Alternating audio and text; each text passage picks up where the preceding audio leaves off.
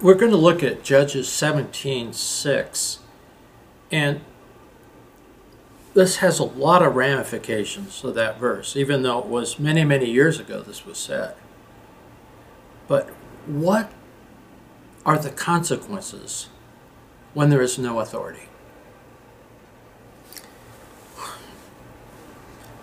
It says in those days Israel had no king, no ultimate authority. And what was the results? It says everyone did what he considered right. It just feels right. This is where I want to go. A nation, a providence, a state, a city, and a family. When there's no authority, there is going to be chaos in all those areas. Way back before there were nations and providences and states and all of that, God set up a family structure. He started with Adam and Eve. The Word of God sets forth the role of each person within the family. In our country, where I reside, United States of America, there is a sad lack of fathers being the spiritual leaders, and it is destroying our nation. You say, well, how can that be? If children don't learn to know how to submit to the authorities in the home, seeing how mom submits to dad, how dads submits to the laws, they won't either. See, if children don't submit to the authorities they can see, what makes you think they're going to submit to the authorities that they can't see?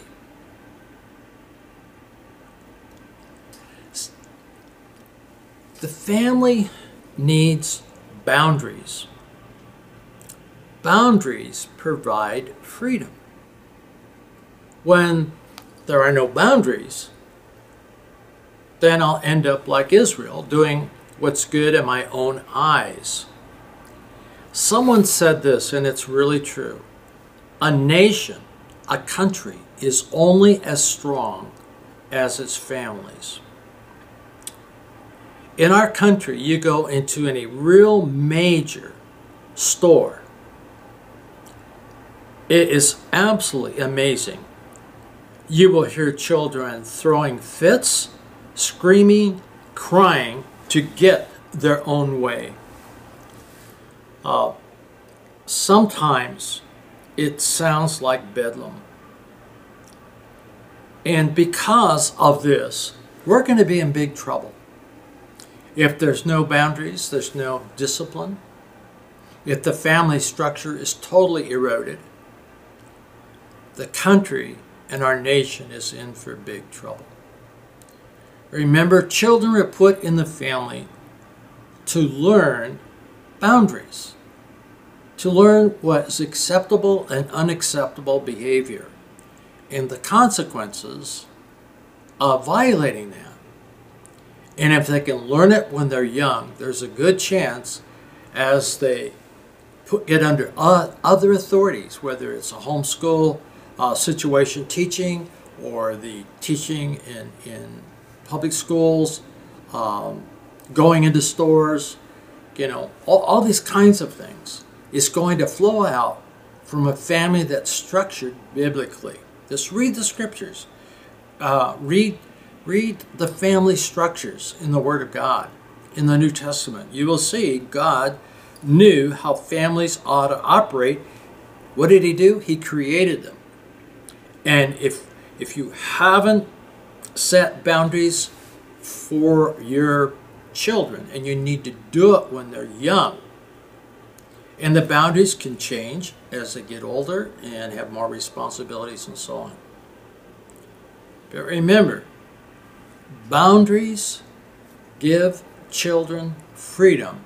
They know that within that boundary they can operate and be safe.